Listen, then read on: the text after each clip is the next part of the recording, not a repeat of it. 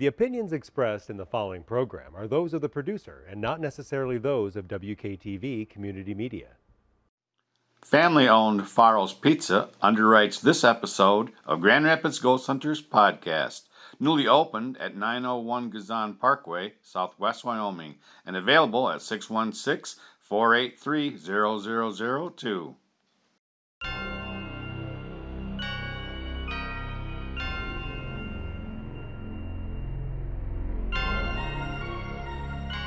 We hear things in the deep, dark night. We see things in the shadows, in the corners of our eyes. In mind and dim light, we sense things when they just aren't right. Our dealings are not with human flesh and bone, but rather with an essence that defies even the basic laws of nature, like space and time. These elusive selves challenge our logical minds forcing us to take faith in the unseen, the unsubstantiated. We cling to theory, statistical inevitability, and the imminent manifestation of mystery. Brought to you by WKTV, I'm one of your ghost hosts, Wayne Preston Curtis Thomas. Welcome to a very special episode of Grand Rapids Ghost Hunters podcast. As always, we ask that you please Keep an open mind about things that you might not easily believe as we explore the mysterious. We have a very mysterious guest with us tonight, but first, let's meet my co host. Hello, everybody. I'm Brandon Jose. Our guest is a Michigan homegrown legend. She, I first interviewed her on my show, Cryptic Frequencies, Blog Talk Radio, so you can check that out. It's still out there. Uh, maybe check across the Golden Veil. That we that was with the Mama Mary Bassett that I first interviewed. Amberrose Hammond is an author of several books. She's a ghost hunter, paranormal investigator, researcher, and historian. She's one of the best orators I've ever met on the planet, male or female. Please welcome Amberrose Hammond. Thanks, Wayne. You are way too nice. I don't deserve that. oh, yes, you do. you have a great voice, and you're out lecturing now, too, right? Uh, well, I've been lecturing since 2009. Okay. Um, I do a lot of, I'm a, I'm a lifelong library worker, and so a lot of my lectures are primarily in library world. Um, but I've, with the release of my latest book, Mysterious Michigan, in 2022, I jumped on some of the conference circuits uh, circuits in Michigan, such as the Mid uh, Mid Michigan Paracon, the Michigan Paracon.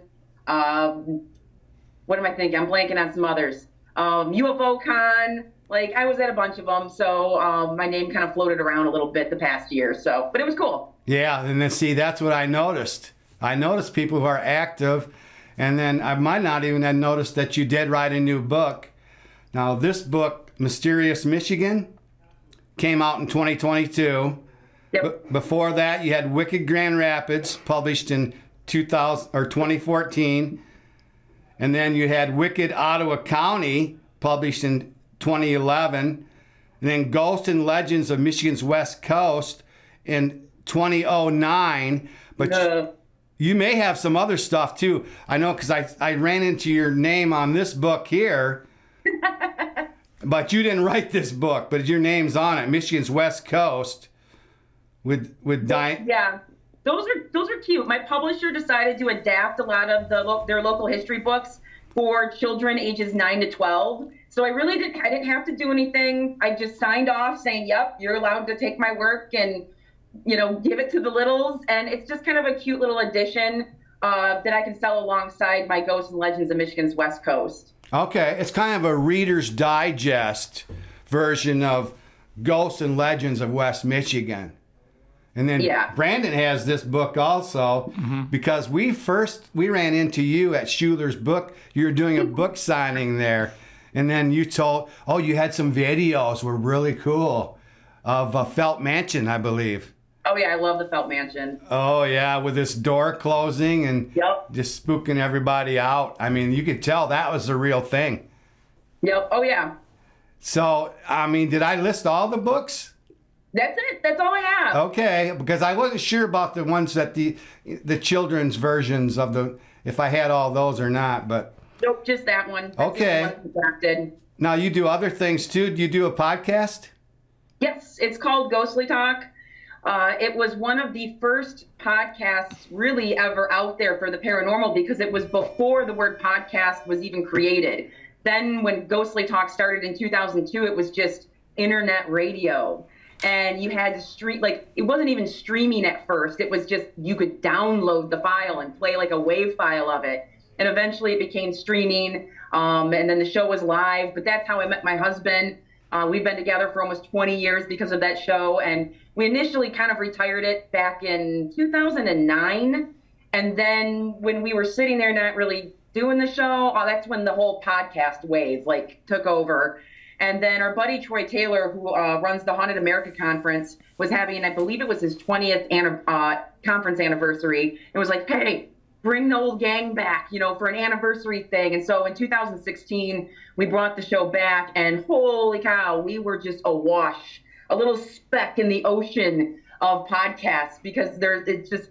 I don't know if you remember this, Wayne, because I don't know how long you've been involved in ghost hunting groups, but back in the day, forming your own ghost hunting group was like the thing to do. Uh, especially when Ghost Hunters came out on the Sci-Fi Channel, like everyone with this interest was forming their own ghost hunting group. Now I don't feel like that's the thing. It's everyone starts their own podcast, which frankly it's a little more easier to do that because you can do it from home Yeah. and reach more people. Right. But we brought the show back and we just do it for fun. Um, we make zero money off of it. Uh, we throw some shows out there here and there. Um, it's just nice to, to keep it going after all these years. Well, you never charged for ghost hunting either, did you? Oh no, No. no, Right. no, Yeah. I mean, it's not a get rich quick scheme. no. I No, see. it's like, I see in the background ghostly talk, right? Paranormal talk show. oh yeah. Yeah, that Excellent. was- that was- that's our original banner. I didn't even not even thinking that's right behind me. I'm actually sitting in our our Ghostly Talk studio here. So yep, that's that's our our first banner going all the way back to 2002. But you're still doing the podcast then. you can still find it any any any podcast app you use. Just search ghostly talk and you'll find us. Yeah. the archives going back to 2002 to 2009 are strictly just on our website at ghostlytalk.com and you can just download them and we still have people that have been lifelong listeners that listen to those downloads like on long trips when they're in the car. It's so crazy to think people are listening to our voices from like 2006 or something. Right. it's weird Well, you had eclectic interest. You did a variety of things. Um, did you have a favorite topic? on on ghostly talk Yeah.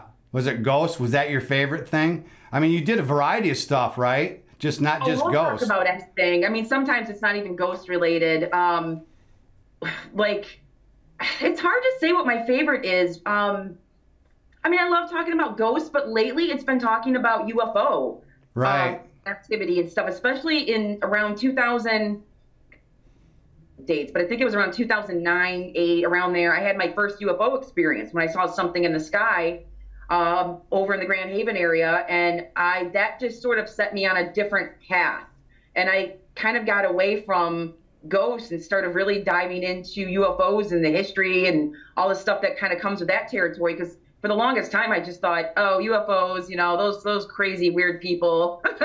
Yeah. Like, it just felt very different from the ghost hunting world, and uh, I so yeah, I think when we've we've had some really interesting discussions about the current state of the UFO uh, situation, especially since 2017 when it appeared rather largely in bold font uh, in the New York Times that the government was still researching and studying uh, this strange phenomena. Yeah, and then they admitted that they had covered up and they lied to us. And then Michigan's had a couple classic uh, UFO yeah. sightings. And actually, you make a connection. I want to get to that a little a little later with Denton Road. Uh, but uh, you know, I'm a member of MUFON, Michigan's MUFON now. So, and then we have Bill Konkolesky, the director of Michigan MUFON. We've had him on the show several times. I know you rub elbows with a lot of those people that uh, we've had on the show. But let's talk about Mysterious Michigan, your new book. And right on the cover, you talk about the devil in Detroit. Now, at, when I first read that, I thought, being from Michigan, I thought of the Nain Rouge, but this is a different story than that. It's not that Yeah. little red devil. It's the Mentz devil. And uh, Mentz said, Man is not created, but is developed. God did not make man, but man did make the gods. He said he said that in Latin. You had that in your book, and he was a controversial guy. He he he uh, did this statue of the, the devil. And Yeah. It, it was very controversial. Set it out in his yard. Yeah, this the fun thing about writing this book was I, I had a lot of stories that didn't properly fit into one place. And my publisher, when I first started with the History Press, they really wanted very localized areas. That's why I have like a book about Ottawa County, Grand Rapids, West Michigan. And so finally I realized I saw that they were doing books about the entire state. And I was like, I can finally find a home for all these stories I have. And one of them was this one about Herman Menz, who was a little stone cutter uh, in German. He was German stone cutter, and he lived in Detroit. And in 1905, he kind of lost it. And one day, the people woke up, and there was this massive, massive, like you could see it. They said like a mile away, a few blocks over or something. I don't know if it was a mile, but like a few blocks, few streets over, you could see this statue of this. And it really, they called it the devil, but it really looked like a gargoyle that you'd see kind of like on a Gothic church or something. But Herman Menz was a tried and true atheist, and Yeah. he did not like the fact that a lot of the local religious celebrations and things were getting kind of tax-free stuff and didn't have to pull permits for certain things where he had to do those things. And anyway the guy just wanted to kind of mess with people. He put this statue out there and he did he was not prepared for the insanity that ensued for like two weeks uh, with people lining up to see this statue which honestly if you look in the book it's just a picture it's like or it's a gargoyle. It's nothing like even that scary. But it's 1905 you Yeah, know people yeah. looked at things different Yeah, you have a picture of it in the book, but that really caught my interest. And then, well, being from Michigan anyway, so Detroit, but you also talked about the legend of the Nain Rouge, which being from Michigan, we've heard that before, but you had your own descriptions.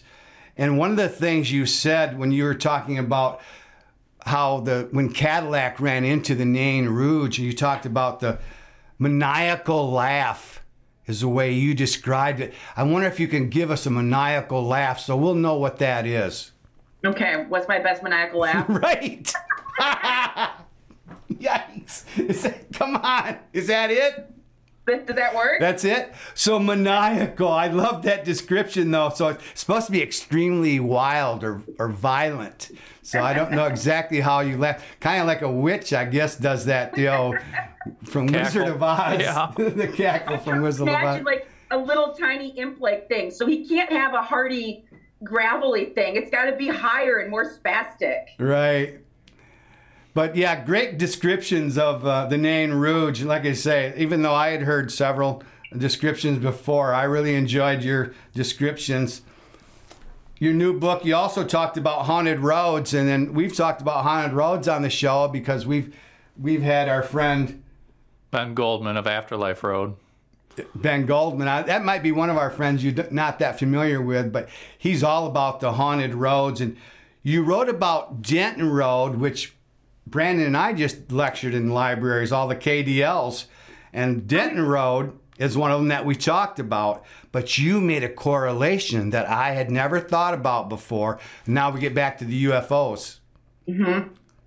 Um, that was okay, so Denton Road for people that don't know, it's in Canton, Michigan, and a story. There used to be an old bridge that was graffitied. You know, it had that spooky look to it, and legends started forming around it, where people claimed that they saw this blue apparition of a woman. Of course, the story got applied to it that a woman was running away from her husband, who ended up murdering her and and she had she had to try to escape with her child. So the blue light that people see, they say sometimes the woman's ghost just fleeing the husband. Sometimes they, uh, I've heard versions where it's the lantern that she's using to look for her child. Um, and I'm sure there's myriad amounts of other versions that people tell. And so when you do the research and look into why people were seeing this, sure, maybe someone was truly seeing something paranormal and an anomalous. Uh, we know that there is weird energy that people see in the form of an orb and, and blue lights and different things like that. But then there was also Eastern Michigan University, and you had these uh, students that were dropping their pledges off in the fields along Canton Road, giving them a lantern and saying, "Hey, find your way back to school, and you'll you'll get into the fraternity." And so often people would be driving along Denton Road in like the late 50s, early 60s, and they would see this light coming through the cornfields, and then stories can start. Oh my gosh, I was driving and saw this ghost. I saw something glowing in the in the fields, and then you get. Um, there was another story where a woman admitted that her son would drive around in his car with a lantern on a stick and kind of make it look like something was zipping up and down the roads. But then you have people that have legitimately had experiences where they claim that lights came out of nowhere, hovered over their car, and caused their car to stop, which, if you research UFO lore, that's one of the most common things people experience while in their car. Also, sometimes that sudden loss of time where your car starts back up, but it's an hour later. Uh, and then you have in that area the swamp gas case that happened um, back in uh, 1966, which is one of the biggest mass sightings early on. Um, like you said, Wayne, earlier, that Michigan has a lot of important UFO cases, and that's a big one because the government got involved, and that's where the term swamp gas comes from. Because J. Allen Hynek, uh, who was operating Project Blue Book at the time, uh, gave an answer to satisfy the government and the people, which the people were really offended by the term, oh, yeah, you just saw swamp gas, because these people know what they saw. So I do feel like there could be something in that area that you have a little, like, multitude of things going on. You have, like, people just pranking their pledges and making them do stuff. And then you, who knows, there could be some kind of strange light phenomena out there that also triggers these stories. But then when you get the stuff coming from above, you kind of have a little trifecta there of paranormal activity. Yeah, I love I love the how you made the connection there. And then that was it was Ford before Ford became president. He was back there and he said, Yep. "Hey, we got to look into this more closely. We got to set up agencies to look into this. This wasn't swamp gas because this was reported by police and all sorts of legitimate people saw this. Yep. So, but I like how you made that connection, and I like how you include the hoaxes. And there's more in this book than just paranormal stuff. There's a lot of history in this book too, and Brandon likes that part of it because that's what he's really into himself. He's got a Well, like history and the paranormal, but really to get a lot of times know what you're dealing with with the paranormal, you got to kind of know the history too. so of like an area or like a case and stuff like that as well. Yeah, he was doing YouTube. Uh, he, he had something on YouTube, History Channel. I'm going to be creating a new podcast, uh, Creators of History. I haven't started that yet though. There's so much history in the paranormal. You know that all the research that you've done through the years. You know all that all that history that goes with it. But that made it more interesting to me rather than just all the paranormal stories, which I've heard most of them, not all of them that you included though. You also talked about witchcraft in this book here. It was it was kind of a scary story about a family where they thought maybe it was witchcraft or that's what was suspected. Now, is that something that you researched? When I first started, I hadn't prepared myself for witchcraft. I made a folder of all different things I thought I should know to become a ghost hunter, but it wasn't witchcraft wasn't on the list. Is that something you prepared yourself for? Uh, what I was looking for when I put that chapter in my book was uh, this kind of old timey superstitious belief that a lot of people uh, brought over from Europe uh, with them. And I would find when I was, as I was doing research, I would find these stories that were linked to allegedly uh, witches or someone dies because of witchcraft or something.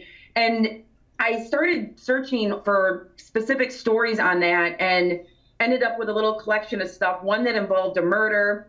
Um, a guy felt that he and his family were bewitched by his godmother. Uh, this took place in Trenton, Michigan. And he ends up uh, going and killing his godmother and has no remorse about it whatsoever and point blank tells the police the next day what he did. And when they ask him why, he's like, because she was witch. I had to kill her. Yeah. Like, she witched my family. I mean, like he, there was, you couldn't argue with him. He just be- truly believed that was why everything in his life was going downhill. Um, there was another family in Mount Morris, Michigan, which is uh, near Flint, and they were completely just obsessed with the idea that they were also bewitched to the point where they were shooting silver bullets in the air trying to keep witchcraft away. Uh, they were, when they ran out of the silver bullets, they were just taking silver from their house and jamming it in guns. Uh, they were doing weird stuff like cutting the ends of their fingertips off to, to bleed the evil out of them, uh, which they were even cutting the tips of their animals' ears off. And all of these superstitions come from, like I said earlier, like a lot of this stuff came from Europe. Um, I don't want to say like lack of intelligence like brings about this. It's just what they knew, what they believed. And I just found it interesting how much of that stuff still kind of was part of our world then, even after something like the Salem witchcraft tri- trials, which you know people know was like a horrible, horrible thing.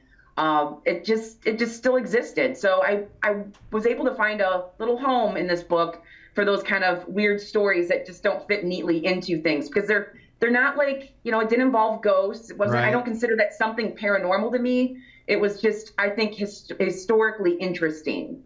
Yeah, and another thing they were doing was fires. They had all the fires going around their yard and in their house. It was like summertime. It was hotter than heck, but they had all the windows covered and this fire going. Yeah, all kinds of uh, superstitions that they believed. Yeah, great story though. Um, have did you ever run into anything when you're out investigating that you thought might be witchy? Don't think so. I know some people have ran into some things, um, and and it wasn't anything negative. You know, someone might leave an offering or something that definitely seems more uh, pagan Wiccan oriented, like at a grave, you know, site or something. But I've like, if you if you mean like in a negative connotation, um, I've I've never encountered anything like negative involving witchcraft in any of my investigations. Okay. I think Brandon's been out to Hell's Bridge, and maybe they looked like there were some signs that they were out there maybe worshiping. I don't know about that. There was a lot of graffiti and stuff. I'd say Mount Cemetery, I, you know, like investigating there, there were definitely people like in the cemetery at the time we were in there that looked like they were doing like a ritual.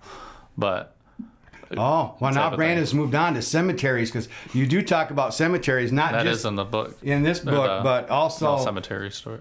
in uh, this book here, Ghosts and Legends of Michigan's West Coast. And you're kind of like uh, we, our friend from Lakeshore Paranormal, D- Darren Dykehouse. He's the lord of the cemeteries, but I think you are the female version of that because now Nunica you've made famous, I think, but Moth you also talked about, and you talked about the Lake Forest cemeteries. So can we talk about cemeteries? I, I love cemeteries. I, I, I, I feel like they're outdoor museums. Oh wow! it's just it's just a wonderful place to like go explore. I love the architecture. I love the stonework. Uh, I love I love just sometimes grabbing a name from a tombstone and just being like, I'm just gonna go do ancestry on this person and see what I can find out. I, I absolutely love them. I've loved them since I was a kid. But when I got into ghost hunting, naturally you think, oh, where do I find ghosts? Oh, a cemetery. Yeah. So like your first places that you stomp around tend to be like graveyards. And so in growing up in West Michigan in the Grand Haven area, naturally we would uh, hang out in Lake Forest Cemetery, which is in Grand Haven, and Nunica, which is just nearby, you know, in Nunica uh, on the highway there. And Nunica, when I was introduced to that cemetery, I definitely had some weird things happen there. I, I had a temperature drop that I can't explain because it was a warm summer night, like, and then suddenly down by my hand it gets down to 20 degrees. Now I that's weird. Like it's 70 some degrees outside, but like by my hand we're looking at a 20 degree reading. Like how does that happen? So I've never really seen a temperature reading go that low before, but there was a story about a little girl that was said to, or well, I shouldn't say little girl, but like like ghost child maybe, you know, who knows if it was a little girl or boy, but would kind of grasp your hand and follow you around the cemetery for a bit. And it just certainly felt like that. It just felt like something had grabbed my hand and I I'll never forget that feeling.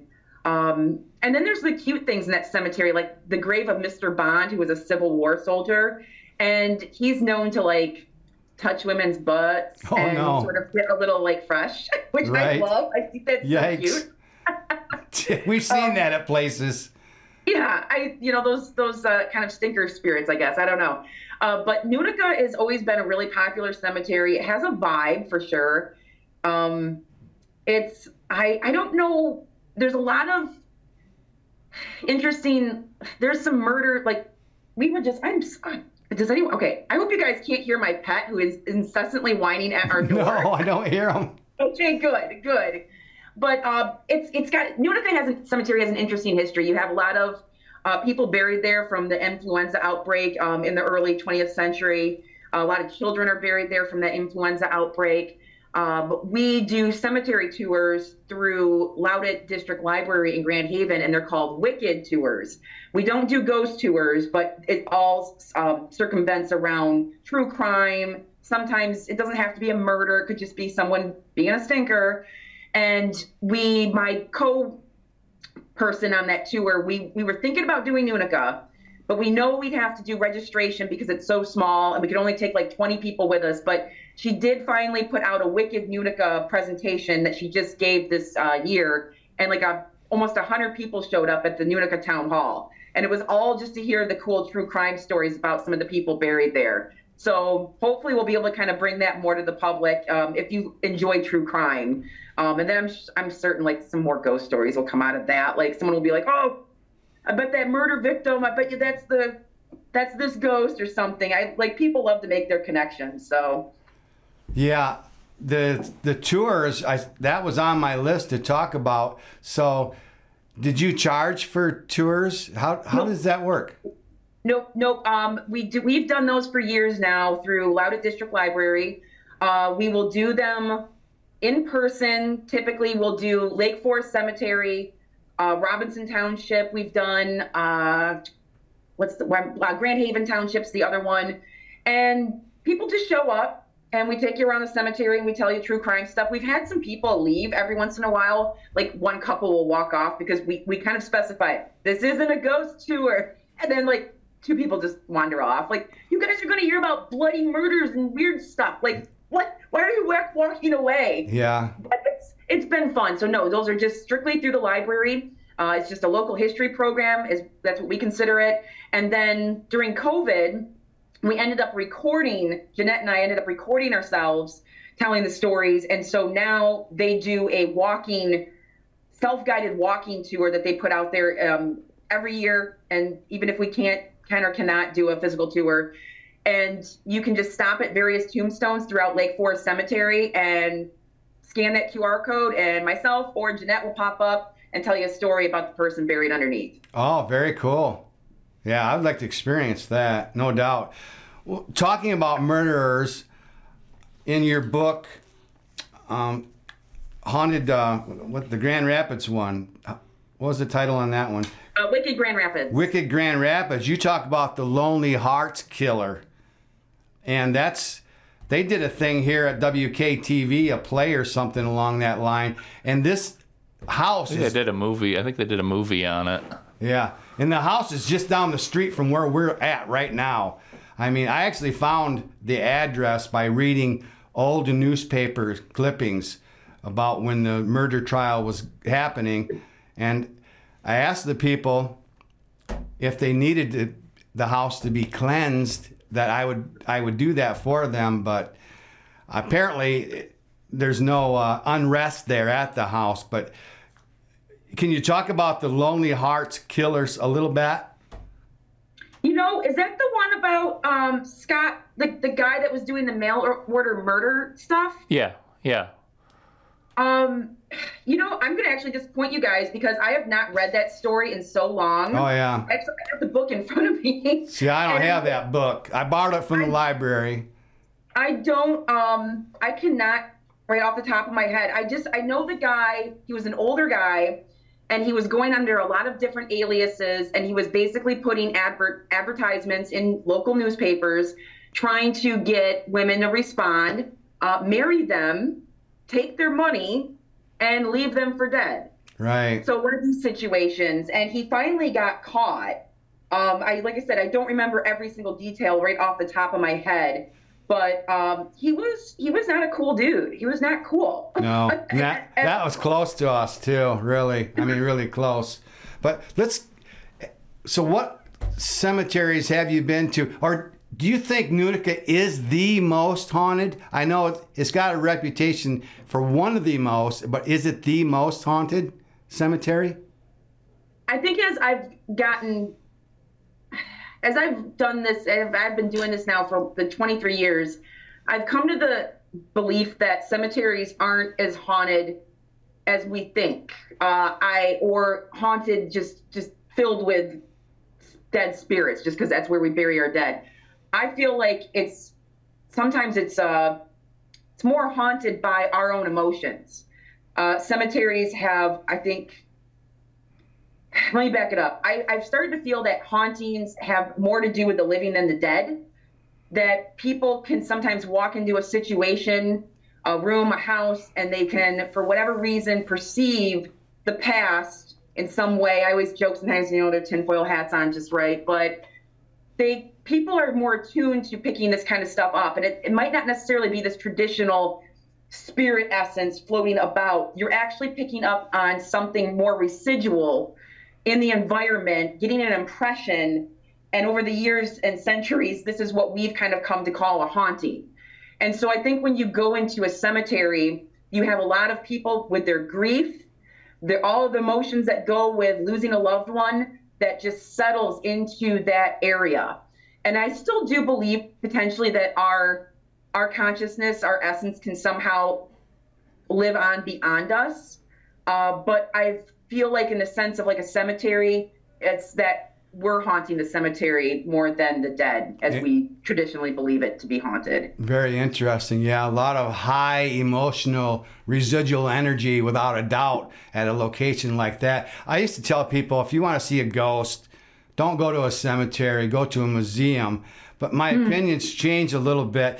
Things could happen at cemeteries like uh, Lake Forest where they moved everyone. They moved the cemetery. So things happen. Not everybody gets moved. People get put in the wrong graves at cemeteries. More than one person. Mass graves at cemeteries.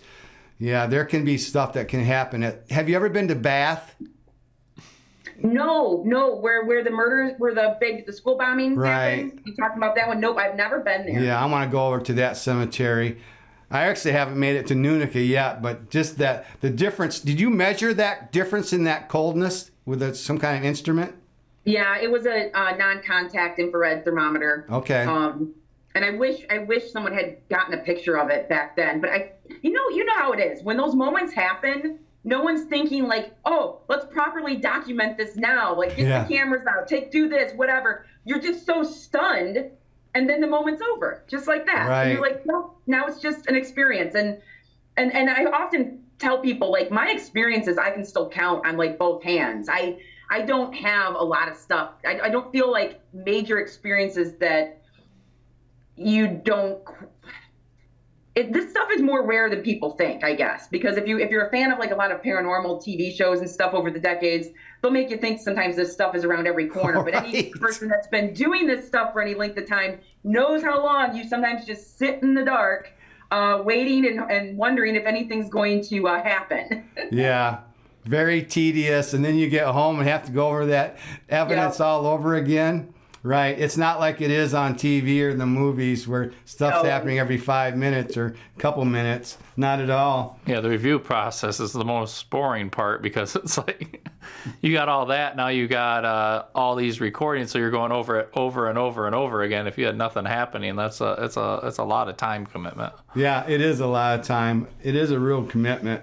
You also talk about lighthouses in some of your other books, uh, also. And you talk about Grand Traverse as one of the most haunted lighthouses. And then you talk about how I, there's museums a lot of times are connected to these lighthouses. So there, there now you've got a museum with all the relics and artifacts. So you have you been to Grand Traverse Lighthouse then? Nope. I, Okay. I don't think I stopped by that one. I ended up talking at the time to the person that was kind of the caretaker of that one. Uh, the one that I visited and I've done some investigations um, at is the White River Lighthouse, which is on the cover of that book.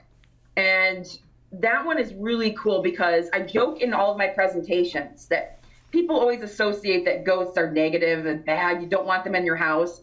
But the lady that was living at the White River Lighthouse for a while said uh, to she told Muskegon Chronicle this that she was cleaning one of the display cases when the phone rang. So she went to go answer the phone and she put down her cleaning supplies. And when she came back, her case had been cleaned. So I joke with everyone. I'm like, you want cleaning ghosts in your house? No doubt. I need some of those. right. it doesn't always have to be a negative thing going on. And she always felt like this, whatever was there was really positive. Um, whether it, if it was the light keeper who never wanted to leave the lighthouse in the first place, so he ended up dying there. That's one way to stay, I guess. Um, it's just she always felt like there was nothing negative about it. And uh, a few years ago, I did an investigation there with um, Exie Smith, who's a well-known psychic around Michigan We know Exie.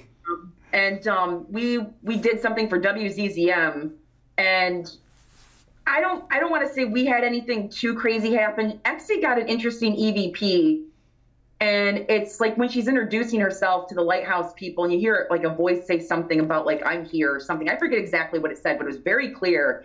The only thing that was a bummer about that investigation is it's a lighthouse. There's no air conditioning, and it was a super hot, muggy Michigan summer like evening, and stupid me had on like jeans, and I was just dying. so it was kind of hard to like focus, but we were trying to do various things. Like I don't know if you've ever experiment experimented with the Estes method of trying to like hear things um, through like basically that mod- you know Frank's box, I guess essentially. Yes. Um, I don't know. It was fun. It was like it was a cool experience because lighthouses are so quintessential in Michigan. I I there was a lighthouse in Silver Lake, and I know it's one of the tallest on our lakes, and it was never open to the public. And one day when it was open, I happened to be at Silver Lake and was went to the top, and there was a docent up there, and I was like, oh, what's the story? What's the ghost story about this light? And she's like, no. No ghost story, none here. And I'm like, wow, that's like the only lighthouse that doesn't have one exactly. because every single one seems to have a story connected to it. Uh, it's just it's that's I think one of our cooler parts of our uh, maybe Great Lakes uh, ghost lore is our lighthouses and our ghost ships. Yeah, right. Ghost ships too. We have like 129 lighthouses, and out of that, 30 of them are rumored to be haunted. So one fifth of them are haunted, rumored to be haunted.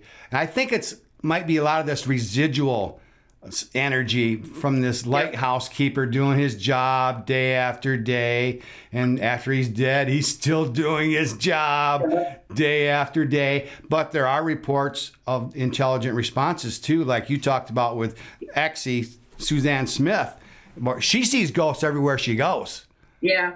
so I'd like to hang out with her, without a doubt. Another thing uh, in this your in your book, you talk about Marion Spore Bush. That Yeah. you want to hang out with Marion Spore Bush, Yes. and then, so I have I did a couple uh, things in the background here that are like World of Flame. My versions of World of Flame, see. Oh, I love it. That's what that is back there. And you talk about World of Flame. You also talk about, uh, well, I've heard it entitled New York When, but the title really is just When. yeah. You want to talk about that painting and or how Marion works? Yeah, yeah. Marion is absolutely one of my favorite people um, ever. Um, I have been researching her for since 2012, and uh, she was another person I didn't know where I was going to insert her story into what I was doing, and, and I'm not done researching her, and I'm, I'm going to do uh, hopefully some bigger stuff with her. But um, she, I, I was looking up people that felt their art was directed by spirit, and I happened to find her, and she was Bay City's first female dentist, and she opened up a practice around 19, oh my gosh, 1900. And she was really super successful, really good at what she did. And she had this practice for like almost 20 years, and then her mother died. and her world came crashing down. And at this time in 1920, when, when her mom died, it was 1919. And Ouija boards were really, really popular at this time, especially because of we got World War One, which had just ended. Anytime you have like this huge amount of life lost, interest in the paranormal always goes up. And so Ouija boards were a popular tool that people were using, hoping to connect with loved ones again. And they didn't quite have the stigma that they have now, thanks to like movies like The Exorcist and like Hollywood. Um, they were kind of a little, they weren't as like, oh my God, like, of course, some people thought they were still bad, but whatever. And so someone suggested to her, hey, why don't you try to communicate with your mother through Ouija board? And she was like, well, okay. And she picks one up and she looks at the instructions, and the instructions say, you need two people right. and this is just a game. And she was like oh come on. Like i can't contact my mother this way. Like I, this is an insult to her memory. And so she moves on. She puts the board just you know stuffs it in a drawer. And then something happens. Some friends of hers had been yachting up in lake huron and they had a ouija board with them and they were using it. And every night they were getting the same communications from this spirit who kept saying kind of variations of a theme on his name. Um, and he ends up saying, "Hey, I, I'm here one day. I was here the next. Um, I'm from Bay City. Can you help me?" And so they end up docking to try and figure out, like, okay, what's what's going on because his name they kept saying like Harrison Valaire, Harry Malee, like different variations of that kind of name. So they get to they get over to Sault Ste. Marie, they dock, and they send a, a oh god, what did they do that? I'm blanking on the word. They Telegram? telegram or something, telegraph over to the Bay City Times, and they're like, hey, did anyone recently die, kind of with, with a name that sounds like this? And they're like, yeah, Harrison Malaire. He was 73 years old, and he got hit by a car. And then the weird thing is, is that Marion happened to be behind the car that hit this man. So she saw it happen, and she was like, "That's it. I'm, you know, I'm gonna, I'm okay. We're getting, we're busting off the board again. So she brings the board back out, and then she felt that she eventually communicated with her mother, and she continued to use the board to the point where she could use it by herself. By herself. By herself, and then they appeared, and she always used the term "they" with a capital T for the rest of her life.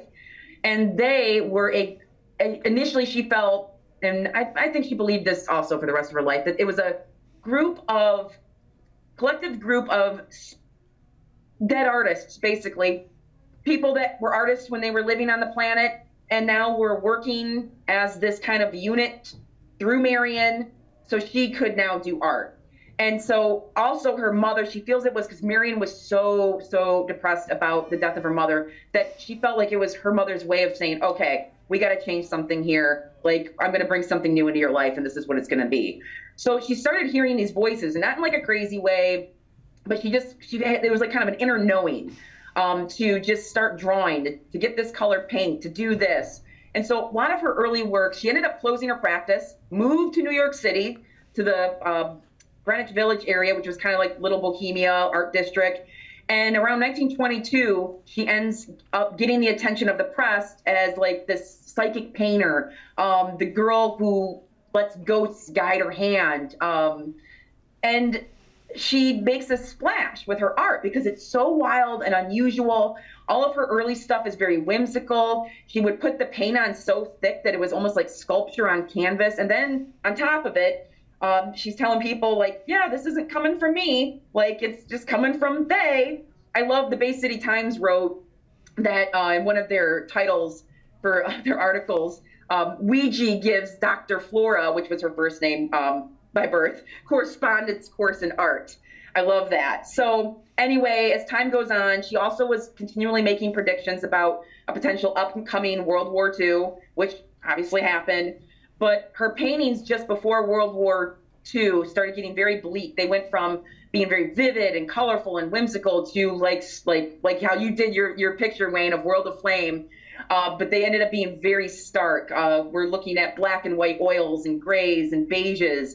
And she did this particular picture of that she just said it was sometime in the future, New York City, and she just called it when. And she painted this around 1943. And when you see the picture, the painting, you just see this explosion in the middle of the city and two planes coming in. So when I show people this painting at a lot of my lectures, that's when I get my collective gasp as they potentially see Marion predicting uh, 9/11. Oh, you have the picture? Or you have a copy of the picture? If you go, if you go to, so I began a website devoted to her called marionspore.com. And if anyone goes to that, all they have to do is just type in when or search through her paintings. I'm trying to document as many of her paintings as I can.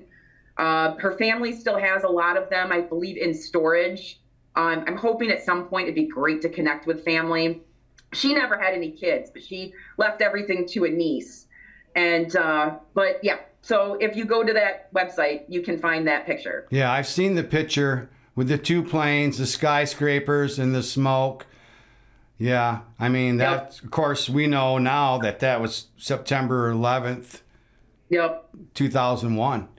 You know. Yeah. I mean, she was definitely foretelling the future.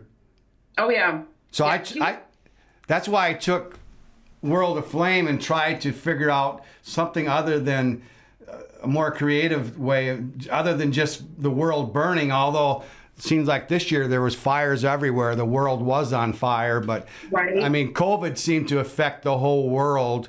So I went with that for my interpretation of it. But I would like to hang out with Marion Spore Bush too, without I, a doubt. I, I'm lucky that I found four of her paintings on eBay back in like 2013. Someone was just selling four smaller ones because her stuff was usually done on like a mass scale, like three by five feet, and these were smaller. And so I do at least, and then I keep them in my bedroom. So it's like, you know, I got, I feel like I got a little piece of her like with me at least, which is really great. Yeah, I, I really would. I mean, she was skeptical of what was going on at the time with a lot of these um, psychics and that were, were fakes. yeah. And they were caught as being fakes, you know, Yep. fake seances and stuff. Have you ever messed with a Ouija board? I love Ouija boards. Oh, do I love you? them. I adore them. I collect them. I have Oh. a ton of my oldest ones from like 1913. I I'm a Ouija board nut. Like anything that has that that that awesome like 1960s classic board image on it. Um, like I, I absolutely love it. So I, there's been times where we've had family over at our house for like Thanksgiving, Oh, yeah. and I had to put my boards away because people are scared. Oh, I thought you got them out. like seriously guys like it's just a piece of wood Oh, wow. but i i've never used a board in like any for any length of time where i felt like i had some kind of communication because i don't trust myself it's that ideomotor response that your hands might be just moving it a little bit Sure. um, and it's on felt you know it moves across that board quite easily so I, i've never put a lot of stock into it even though i do believe that you you could use it such as what marion did um, for a source of communication but you don't use it by yourself like Marion did, right? No, I've never, I've never done that. And Yeah. I, it's, I, I wouldn't have any like reserves doing it. I just, I don't think I have the patience, and I would doubt everything that happened. Do you think I it- just doubt it. Do you think it works?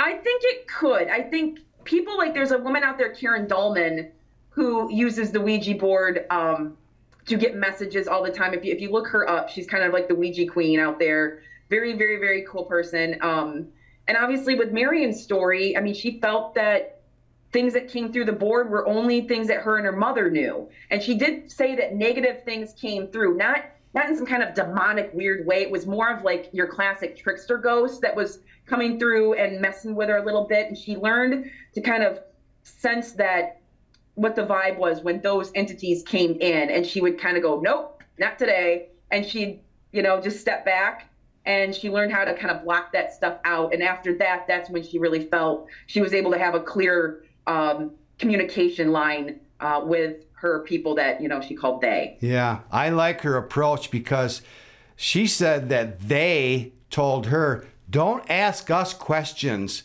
We don't want to answer your trivial questions. We'll tell you what we want you to know. Mm-hmm. And then Yeah. that's the kind of approach that I took ghost hunting. I thought like too many questions might not be good. Just let the ghost tell you what they want you to know. Right. Yep. That, that's hard to do though, to be that patient and that quiet.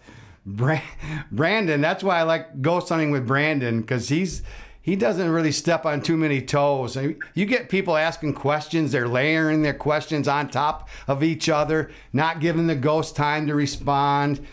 Right? But I do like Marion's approach. Now, another woman, let's, as long as we're talking about women, Mina Decker, the Mina Decker story, because this was the first the first investigation I ever set up with my first team with Taunting Whispers, and we had uh, WZZM uh, coming uh, there filming us. But I know you've got great respect for Mina Decker and the Mina Decker story. Yeah, that was when when I put that story in my Wicked Grand Rapids book because those are that that's just a strictly a true crime one. Um, she is uh, from what I understand, she probably still is Grand Rapids' oldest cold case. Right. It was never solved. It probably by this point all the, the main players have passed away, and it, it it probably won't get solved. But who knows? I mean, a lot of these old crimes from around the world, sometimes we get shocked by DNA suddenly shows up from something and makes a connection. So Mina, when she was, or Mina, I've heard both terms, Mina, Mina. Right, I heard um, Mina. Um, I think I want to say I it was Mina like coming directly from her family. Um, so I always say Mina, but she was 19 years old and she was just working and 1938 and she ends up being found sometime after lunch just with her skull bashed in. She's barely alive. There's a hammer there. And for the longest time, they blamed this guy, Kelvin DeBlay.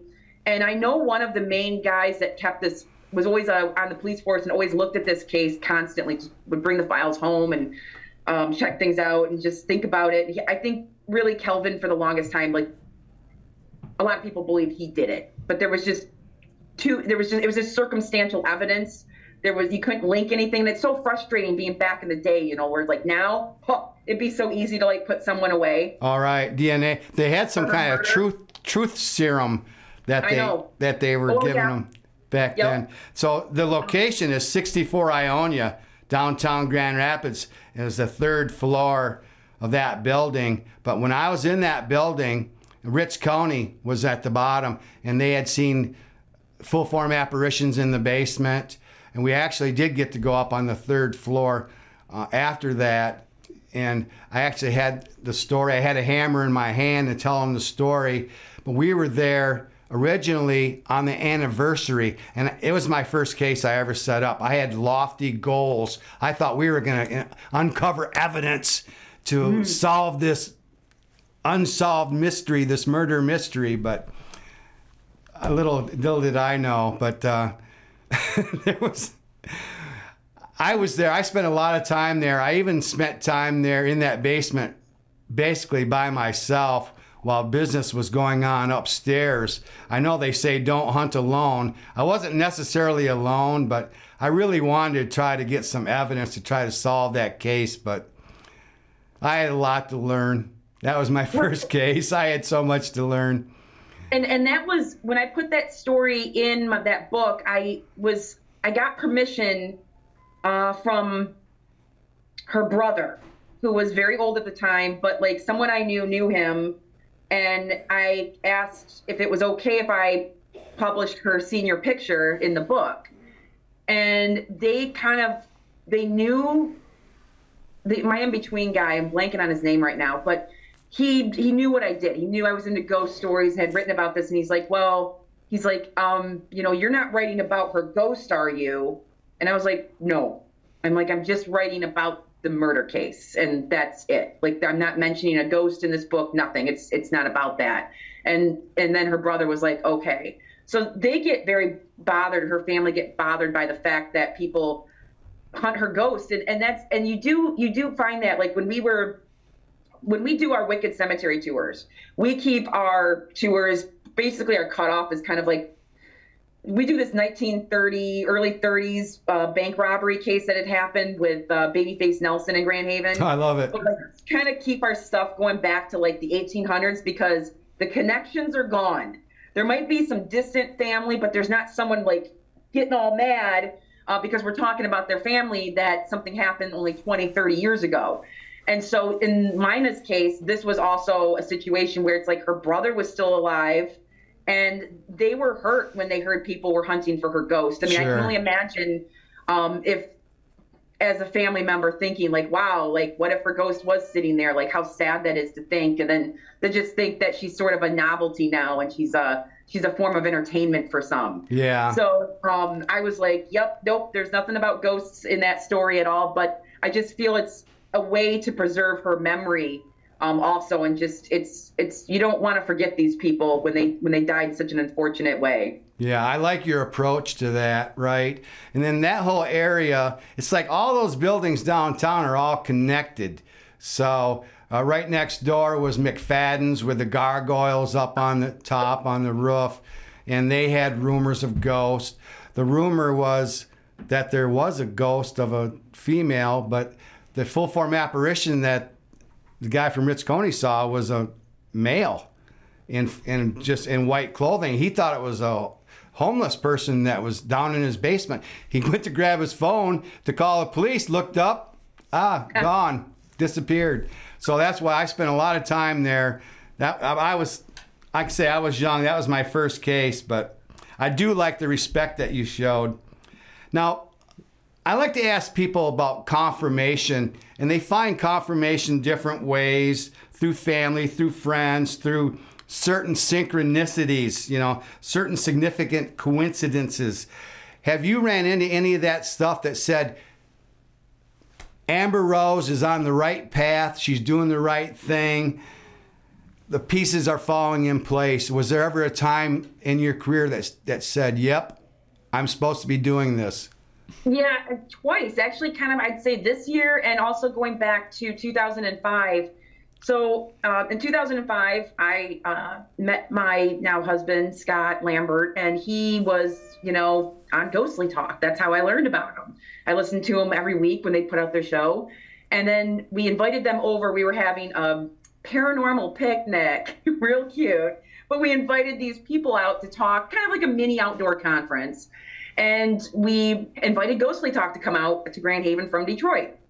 And so they came out and we ended up hanging out all night and having fun. And um, Scott and I just seemed to really like click. And so I was really kind of like, oh no, what do I do with this person? Like they live three hours away from me and I do not really like driving. And um, hmm. So I love, I love uh, heavy metal. I love old metal from the 80s. And none of my friends, like I, growing up, all my friends liked metal and stuff and listened to it, but they would listen to like all new stuff. And I really loved, I grew up with family, uh, my dad and mom that loved listening to the old 80s metal. And so there was this woman, uh, Doro Pesch, who had a band called Warlock. She was from Germany and one of the early female fronted uh, metal bands. And so that night, I was sitting at work and I was like, okay, um, so if this guy, if this, you know, if Scott, who I knew loved metal, I'm like, if he knows the band Warlock, that's my sign that I need to just Oh, no. go with, you know, just go. Right. Well, then that night we would we would chat on like back then it was like Yahoo chat, and we were talking, and then all of a sudden he just says, "Dude, I'm listening to Warlock right now," and I'm like, Uh "What?" oh. like my I remember my hand on my mouse was just shaking because I was like, that can't be like that can't that can't be a coincidence. Right. There's no way.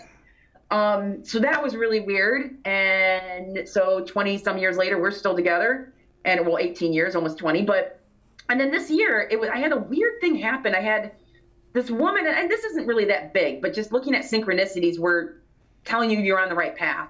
I had uh, this woman at the Michigan Paracon come up to me after my talk, and she just looked at me and very, very bluntly just said, "Keep doing what you're doing. All right. You need to keep doing what you're doing." And I was like, "Okay." Like and she's just like, "Just I just had to stop by and tell you that." And I'm like, "Okay." Well, then at UFO Con, I gave my talk, and we were at like the mixer in the bar on Friday night, and this woman just comes up to me and goes, um, I have, they're telling me to tell you this. You need to keep doing what you're doing. And I was like, what, what, what is happening here? Same message. Like, like what? It's the same exact and the same Yeah. urgency. And so I, I talked to her or something and, and for a bit, but uh, yeah, it was really weird. So that was kind of an interesting thing because I always sometimes go, oh, should I just throw in the towel and quit all this and just, you know, I don't know, do something different. But then I hear messages like that and I'm like, okay, all right, I'm on the right path. Uh, I'm going to keep doing it. So Yeah. yeah, those are two of my kind of big bookend pieces right now, I guess, for On the right path. Nice. Yeah, I saw Scott uh, Lambert if, in your acknowledgments. So I was going to Yeah. ask you about that, but uh, you answered that question. You know, for final thought, and we got to go hurry. Do you think death is the end, Brandon? No, I think it's just a different chapter. It's the best way I would put it. Okay. is death the end? I'd like to hope it's not. I don't. I, I'm a little unsure. Sometimes my, my logical brain says when when I when my heart stops, my brain's just gonna turn off, and that's that. But um, with everything I've researched and studied, and for how many thousands of years us as a human race have has been studying this, and we have religions around it and everything, I think I'd, I'd like to think our consciousness carries on somehow. Yeah. I think free will. I think we're given free will and it's it's what we do with that free will. That's why some people decide even though their body is stopped working, their free will is still going and then so it's making them a ghost because they can.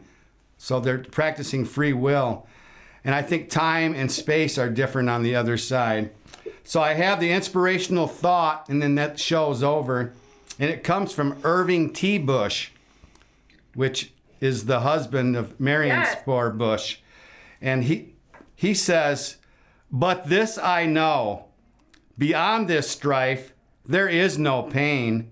Somewhere the flowers bloom again. Death is not death, it's life.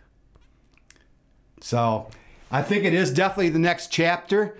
I don't know exactly what is- happens, but there is another step beyond this point. And we know we've ran into voices that are on that other side, or at least part way there. So, Amberrose Hammond, you are a legend. You are the, one of the best orators I've ever met anywhere. So I appreciate talking with you. Brandon, always a pleasure talking with you. Take care. I hope to run into you at one of your Yeah, Paracons sure. or library presentations sometime. yep. Okay, take care. Keep doing what you're doing. Thank you. Peace out. Thank you, Wayne. Bye. Bye. Yep, bye.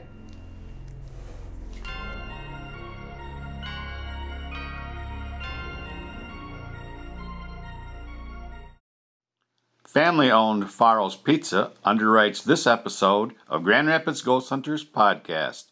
Newly opened at 901 Gezon Parkway, Southwest Wyoming, and available at 616 483 0002. The opinions expressed in the preceding program are those of the producer and not necessarily those of WKTV Community Media.